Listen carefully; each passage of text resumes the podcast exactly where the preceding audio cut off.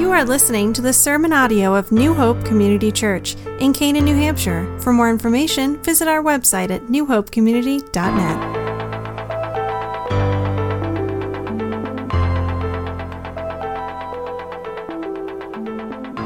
Now I rejoice in what was suffered for you, and I fill up in my flesh what is still lacking in regard to Christ's afflictions, for the sake of his body, which is the church. I have become its servant by the commission God gave me to present to you the Word of God in its fullness, the mystery that has been kept hidden for ages and generations, but is now disclosed to the saints. To them, God has chosen to make known among the Gentiles the glorious riches of this mystery, which is Christ in you, the hope of glory.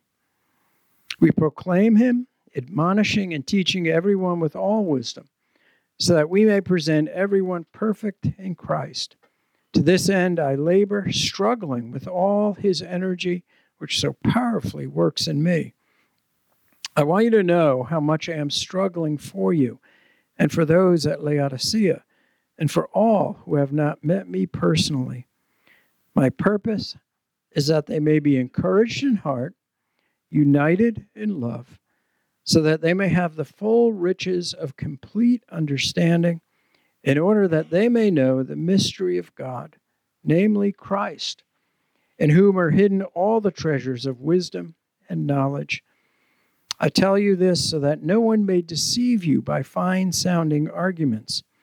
For though I am absent from you in body, I am present with you in spirit and delight to see how orderly you are and how firm your faith in Christ is. Well, it is Labor Day weekend. Uh, what does Labor Day mean for most Americans? Well, probably for most Americans, it's another excuse for three day weekend. Uh, maybe it's time to get that final barbecue in that you want. Uh, for many others, it's sort of the official ending of summer. But that's not at all its intended purpose. Uh, in 1894, when Congress declared this to be a holiday, it was actually to celebrate uh, the social and economic achievements of American workers. Uh, to kind of say, you know, we are so thankful uh, for Americans and their work ethic. Now, many of us would say a lot has changed since 1894 uh, when it comes to a work ethic. Uh, and the coincidence, or not coincidence, but timing, is the section in Colossians that we're going to look at this morning is all about work. It's all about spiritual labor. And so it's a perfect time for us on a day when our nation is supposed to be thinking about the value of work, for us to turn that around and look at the value of spiritual work and labor. Uh, and so I direct you to Colossians 1. And this particular section is from verse 24, which we read, through verse 5 of chapter 2. And Paul will give us three perspectives on spiritual labor or work. Uh, that should be relevant not just to those in ministry, full time ministry, like Paul as an apostle, uh, but for every single one of us as a believer. Look at me at verse 24. Paul says, Now I rejoice in what was suffered for you. Paul is not complaining here, but he is stating a fact. He's actually stating the first perspective on spiritual labor or work, and that a spiritual labor is exhausting. It's interesting that he puts that right out there early in the letter. Spiritual labor is exhausting. He refers to what he has experienced personally as a servant of Christ. He says that the suffering he has gone through has, as we'll see, benefited not just the Colossian believers, but in fact has benefited the work of the kingdom of God. And we don't want to miss the significance when he says here, and what was suffered. Uh, it's speaking of sorrow, difficult, trying experiences that Paul has gone through, his own personal weaknesses. And clearly, we have glimpses when he has been the object of unjust criticism and personal attack. That gives you a, a kind of a personal sort of seat to see wow, is Paul saying that as a servant of Christ, that spiritual labor is hard, it's exhausting. And notice how this runs so contrary to kind of our understanding today of work. Uh, many of us know that the American dream is where you, you got to work until you can retire. Until then, you can get to do whatever it is you want. But is that a biblical concept? Is there ever a time in the Christian life where we're to say, I don't need to labor anymore? Or to say, I've done my part. I've worked hard. Now it's somebody else's turn. Well, I think that echoes the fact that spiritual labor is exhausting. But notice in that verse 24, Paul goes on and says, I fill up in my flesh what is still lacking in regard to Christ's afflictions for the sake of his body, which is the church. So he's talked about his sorrow, the experiences he's gone through. This has actually been for the benefit of the church, the kingdom of God. But what does he mean when he says, I fill up the, the sufferings in terms of here that are lacking in regard to Christ's afflictions? Well, certainly Paul does not mean that he somehow supplements or adds to what Christ has done on the cross. That would completely negate everything before this that we read in the letter, where Christ is supreme over everything. He is worthy of all honor and worship, that through him we are given new life in Christ. So he's clearly not saying that by his suffering, he's somehow adding to his salvation or completing what only Christ could do a portion of. We also know that because you notice in that verse, he speaks of Christ's afflictions. In Paul's letters, he never uses the word afflictions to refer to Christ's redeeming work.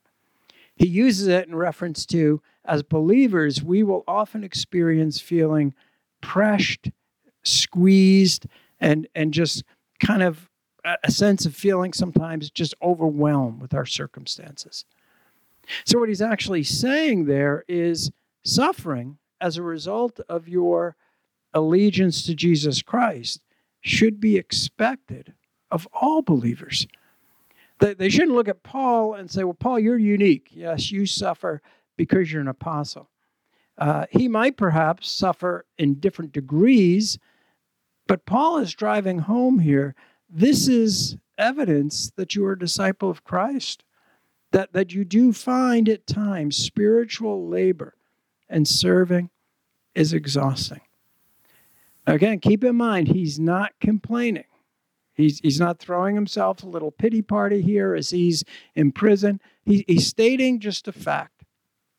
This is a part of the Christian life of being a follower of Christ. Because you notice in verse 29, Paul says, To this end I labor struggling with all his energy, which so powerfully works in me. And you have two things in that verse. He says, I labor in this. And the word labor there is continuous action, continuous tense, which literally means I, I do this to the point of exhaustion. I do this till I'm weary. And yet, amazingly, God continues to strengthen me uh, but I serve and work hard. I think it's interesting as we look at our postmodern culture, we, we've kind of seen a shift, I think, from people working hard generally to people now playing hard. They play hard. They, they live for the weekends to, to play hard. But we've lost this sense, not just in our culture, I think, but the question is have we lost this sense even in the church today?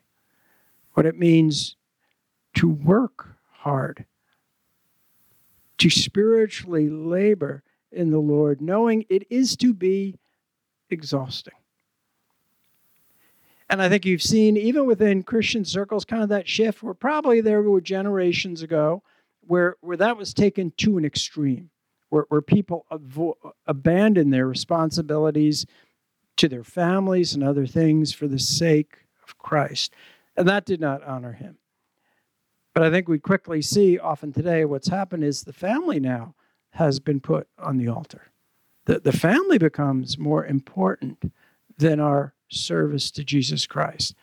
And somewhere there's a biblical medium there that Scripture teaches. So Paul says, It is to this end that I labor. Yeah, remember where Paul is. He's, he's in prison. If, if anything, this would be a time where you might think Paul can't do what he wants to do. And in one sense, that is true. He, he can't be out planting churches, but he's actively serving. He's actively spiritually laboring. Turn with me to Second Corinthians chapter 11.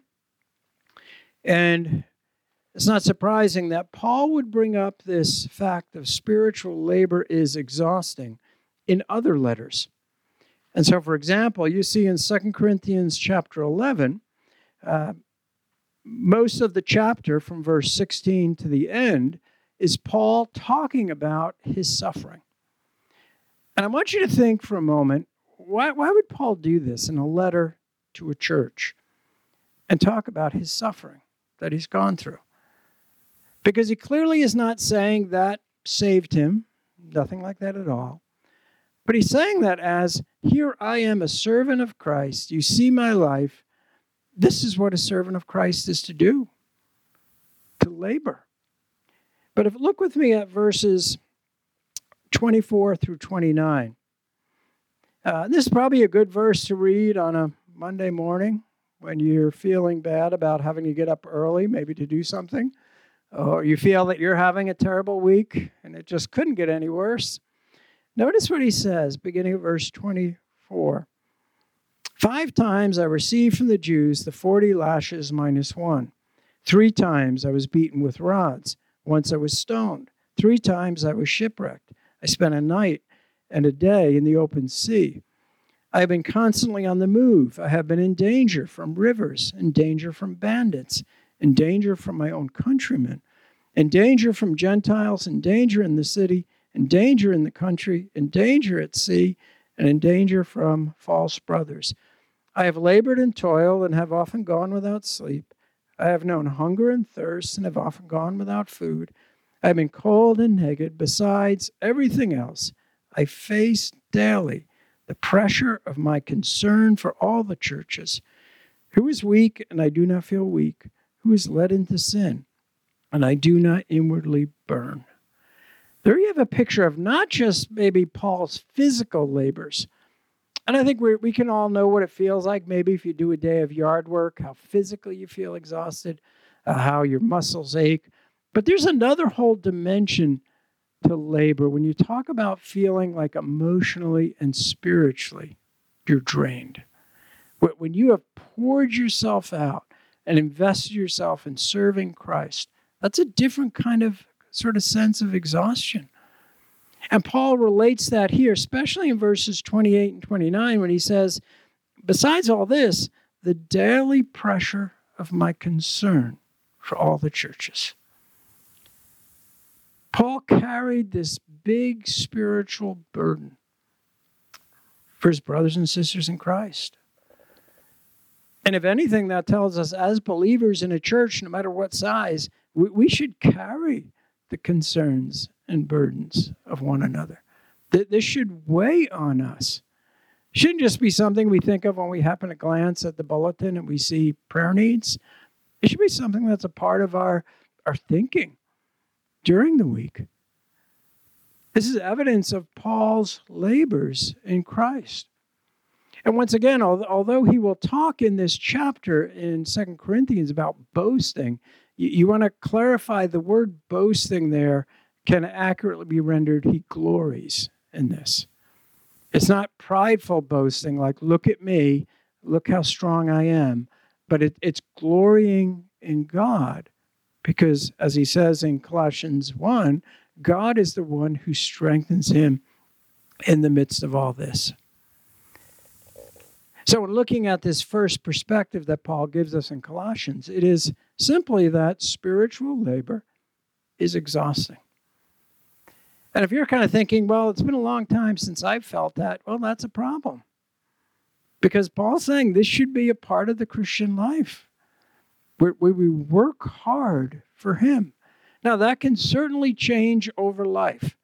You know, as you get older, maybe your physical strength is not what it used to be. So you may need to change how you serve, how you work. But that's different from saying you just stop working. Or now it's your time to relax and let others carry the church. Well, let's go back to Colossians chapter 1, where we are. And we know that later in the letter, Paul will give a general principle whatever you do, do it as unto the Lord. So you have that very broad general principle. This spiritual work ethic certainly should mark our service to Christ, but it also should carry over into every area of our life, how we work and why we do so. We also know that in Galatians, Paul will tell them, don't grow weary in well doing. What does that tell you about spiritual labor? It, it's, it's exhausting. And sometimes, if we take our eyes off of Christ, our strength, we do become discouraged. We, we grow weary. We kind of feel like, why bother? And so you have this perspective that is established. But let's turn to a second perspective that's here in Colossians 1 in the first part of 2, and that is spiritual labor is an excellent work. So, as I've said, Paul is not complaining because he knows that spiritual labor, serving Christ, is an excellent work. Notice as you look at Colossians 1, uh, the first three words in verse 24 Now I rejoice. Why would he rejoice in being in prison, in reflecting on all of his experiences, and saying he suffered for the cause of others, why would that give him a sense of rejoicing? Because Paul connects that this is an excellent calling. This is an excellent pursuit to spiritually labor because it is an excellent work. In fact, it confirms your identity as a follower of Jesus Christ. Notice, Paul is not saying work save you. But he is saying works affirm, they testify your identity as a Christian, that you are a follower of Jesus Christ.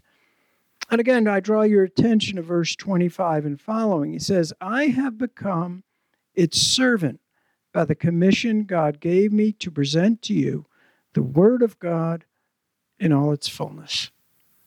I have become its servant. Through Christ, he is a servant of the church. He's a servant of other believers. He is literally a, a slave in a sense that he submits his will ultimately to the will of the Lord Jesus Christ. Now, that's easy for us to sing in a chorus that Jesus is Lord. That's kind of what the title Lord means. He has all authority and power, He owns you. It's a much different thing to bring that down into everyday life, everyday actions in our church, in the community. Paul's saying here, this, this is an excellent calling. This is a worthy calling. It, it's a valuable calling.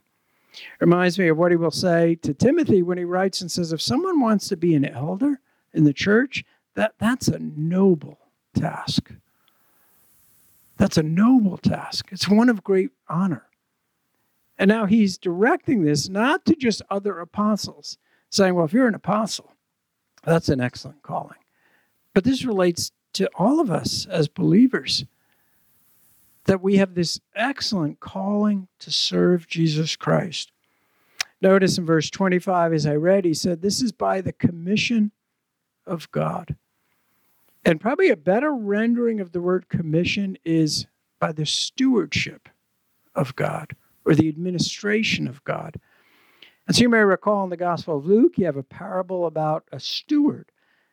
And a steward is one who's been entrusted with something that is not theirs, but they're entrusted with it and they will have to give an account.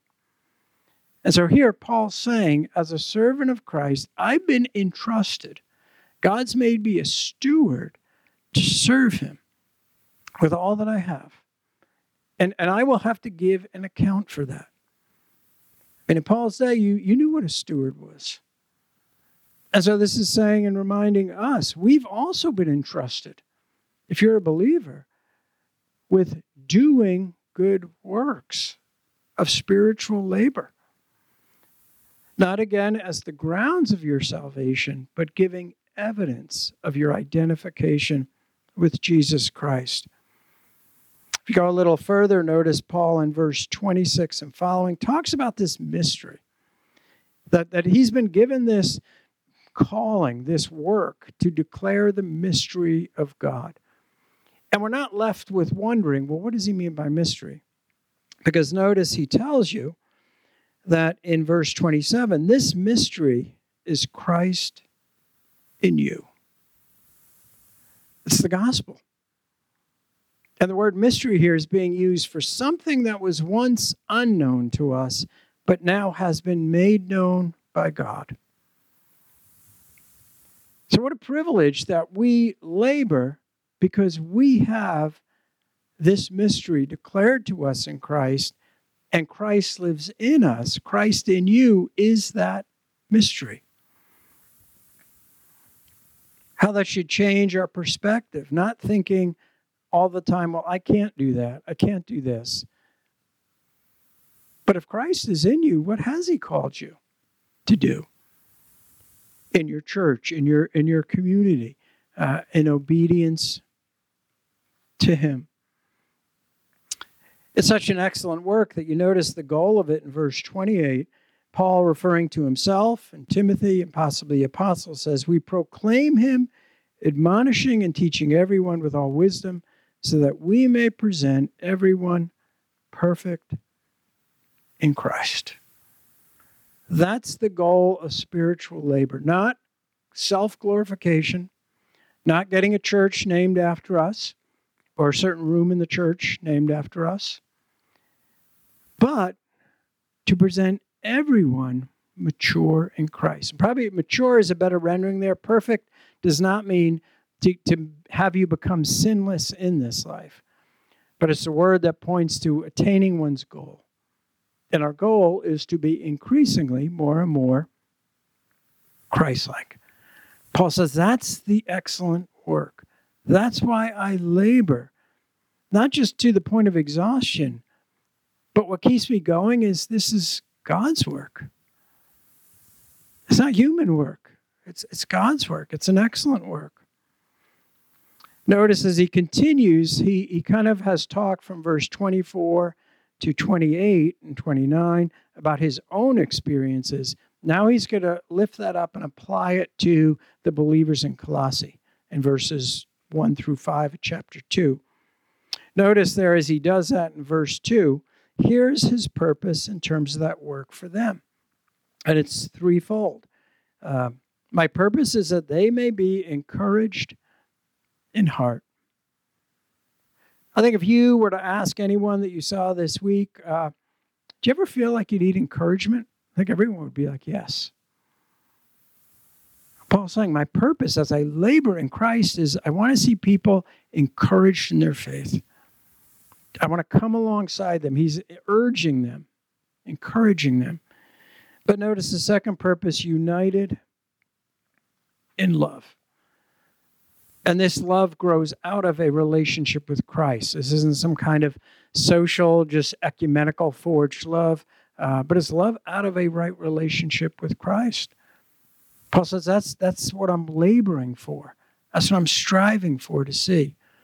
And then thirdly, that you would be know the full riches of complete understanding, that you would know the mystery of God, namely Christ.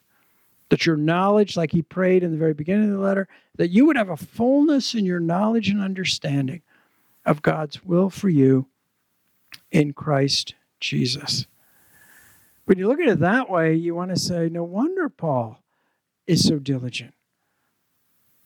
No wonder, even though it's, it's tiring and it's humanly exhausting and humanly impossible, Paul continues on because this is an excellent work.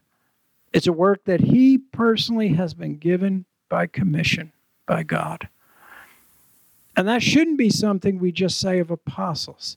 Yes, your ministry was unique, but aren't each of us in Christ Jesus, haven't we been given a calling?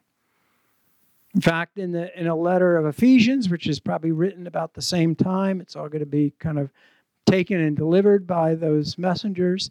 He says, "Walk worthy of your calling in Christ Jesus," which would relate to every single believer. You may remember Jesus when he's gathered with his disciples in the upper room. Uh, we'll give them a series of instructions. One of those from John 15 is that if we remain in him, we will bear much fruit, and that will glorify the Father. What was Jesus saying? Labor spiritually. Be actively serving, not to get kudos for yourself, but to show people the transforming power of Jesus Christ. Martin Luther, who certainly was a strong advocate of salvation by faith alone, uh, through in grace alone, uh, put it this way he said, God doesn't need your good works, but your neighbor does. What he was saying is that's the way people can see the change. Now, we still need to follow it up with an articulate message what is salvation? Who is Jesus Christ? But it reminds us spiritual labor is important, it's a part of our sanctification. It's not a part of our justification, that's all Christ, but it is a part of our sanctification. So we've looked at two perspectives so far. Spiritual labor is exhausting, spiritual labor is an excellent work. And now we come to the third spiritual labor must be done with an eternal perspective. Because we already dealt with the fact there's always the present danger, we'll, we'll get weary. Uh, we'll look around us and we'll compare our efforts to someone else and maybe get a false sense of pride, self righteousness. And so we always need to look at serving the Lord with an eternal perspective. And again, I draw your attention to chapter 1 and verse 28, when Paul said it's his goal to present everyone mature in Christ. What is Paul thinking of when he says to present everyone? I don't think he's referencing when he hopefully gets to visit them that they'll be that way. I think he's thinking beyond that. He's thinking eschatologically. In other words, I, I want them when they get to heaven for Christ to see his glory in them. That he's looking at an eternal perspective here. Because his present situation, we well know, is bleak. He's in prison. There's no assurance that he's getting out. I mean, we know he does, but, but Paul doesn't have that knowledge and insight. And yet he can say, I'm continuing to labor. Why? Not because it's convenient, not because he physically just feels like it, but he's laboring with an eternal perspective. And then notice verses 4 and 5 of chapter 2. He says, I tell you this so that no one may deceive you by fine sounding arguments. For though I am absent from you in body, I am present with you in spirit and delight to see how orderly you are and how firm your faith in Christ is. Now, he started by talking about the suffering he had undergone. Then he comes back full circle with a warning to them, which is sort of maybe alluding to some of the the false teaching that Paul's concerned about that hasn't infiltrated the church there yet, but is on the horizon. But notice how he says, even though I'm absent, I am present with you. And you have this strong understanding of Paul's sense of, of corporate, not just identity, but our union in Christ. That he could be far removed from this congregation, and yet he, he's with them in spirit. And doesn't that sort of remind us as we started this service? We said, we're worshiping here, but this worship service is a part of something much bigger. And that gives us that eschatological perspective. Because we could easily get into the trap of me calling everyone on a Saturday night and saying, Will you be in church tomorrow? And then doing a bottom line, well, if we don't have more than, you know, three people, we're just canceling. Notice we're looking at things from a much bigger perspective. Not just our labor, but, but why we worship. And is God always worthy of worship? And whether we have two or three people, whether we have 50 people, we are joining in that worship in heaven that we're anticipating being a part of. That we know one day with assurance, as Paul says here, that, that God will delight in seeing a faith that is orderly and firm. Both those words there are military terms. It, it literally would mean uh, seeing a faith that is in rank. You could kind of say everyone's in step, everyone is doing what their job should be. And doesn't that come right back to spiritual labor? Everyone doing what God has called them to with their gifts and abilities and time and resources. And that makes everything function in a way that it should. We know that definitely Paul kept this perspective before him. And he's encouraging these believers in this, again, like I've shared, out of the way place. Colossae was a city whose glory was long gone. It, it's probably one of the least significant cities Paul wrote to. And yet he's telling them, you're not just a little blip on the map. You're servants of Christ, and you should labor in accordance with who you are in Christ. We got to the very last words that we have recorded of Paul's in 2 Timothy, and you're probably very familiar with this in 2 Timothy chapter 4 and verses 6 through 8 as Paul once again now finds himself in prison. Uh, the tone of Second Timothy is much different than some of the previous letters from prison. Uh, this one, it's it's very obvious that Paul realizes uh, probably the ruling is going to go against him. But listen to what he says in verses six through eight. And again, hear this through everything we just heard from Colossians. Paul writes to Timothy and says, For I am already being poured out like a drink offering, and the time has come for my departure. I have fought the good fight, I have finished the race, I have kept the faith.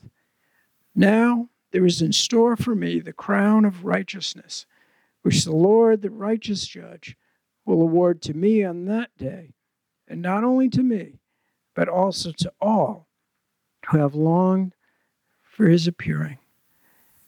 What a picture of Paul seeing spiritual labor from now an eternal perspective. Because momentarily it will sometimes seem maybe fruitless, maybe discouraging, uh, maybe pointless. But Paul knows that is not the reality. And so these passages remind us on a day that our nation should be focusing on the significance of work that we turn our eyes in the Lord's Supper to the fact that we're saved by grace, but our spiritual labors are evidence of a genuine and authentic faith. Let's pray. Our gracious God, we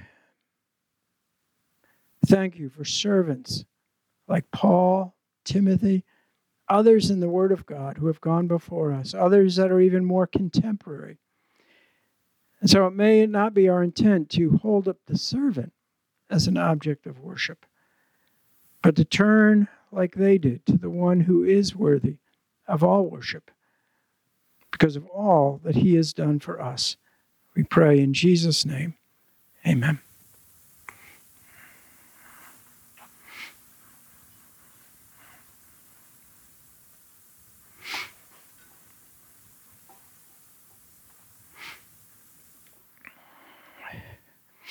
I think we have the benefit of being reminded what it must have been like when Jesus was gathered with his disciples and instituted the Lord's Supper. A group a little bit bigger than this, but not a whole lot bigger. There would have been eye contact, there would have been looking around. You know, so when he said these words, he was not reading them, he was looking at them. And so when he spoke of his body that would be given, he looked at them. When he spoke of his blood that would be shed, he, he looked at them. They knew he was talking to them. And yet later, as we see through the letters of Paul, Peter, uh, that out of what he has done for us, the rightful response is to be servants. Let me pray. Our gracious God, we know that our salvation is in Christ alone. Through his righteousness are we forgiven of our sins. And yet we rejoice in that, but we must not fail to realize that that is to lead to a changed life, that is to result in spiritual fruit that will draw attention to you and glorify you. May we realize that we are saved by grace, but Lord, we will have to give an account for our works. Have we used what you've given us in a way that honors you? Lord, may we examine our hearts as we will take the bread, a symbol of your body which is given for us, as we hold that in our hands let us realize the cost of our new identity and nature in Christ Jesus. We pray in our Savior's name. Amen.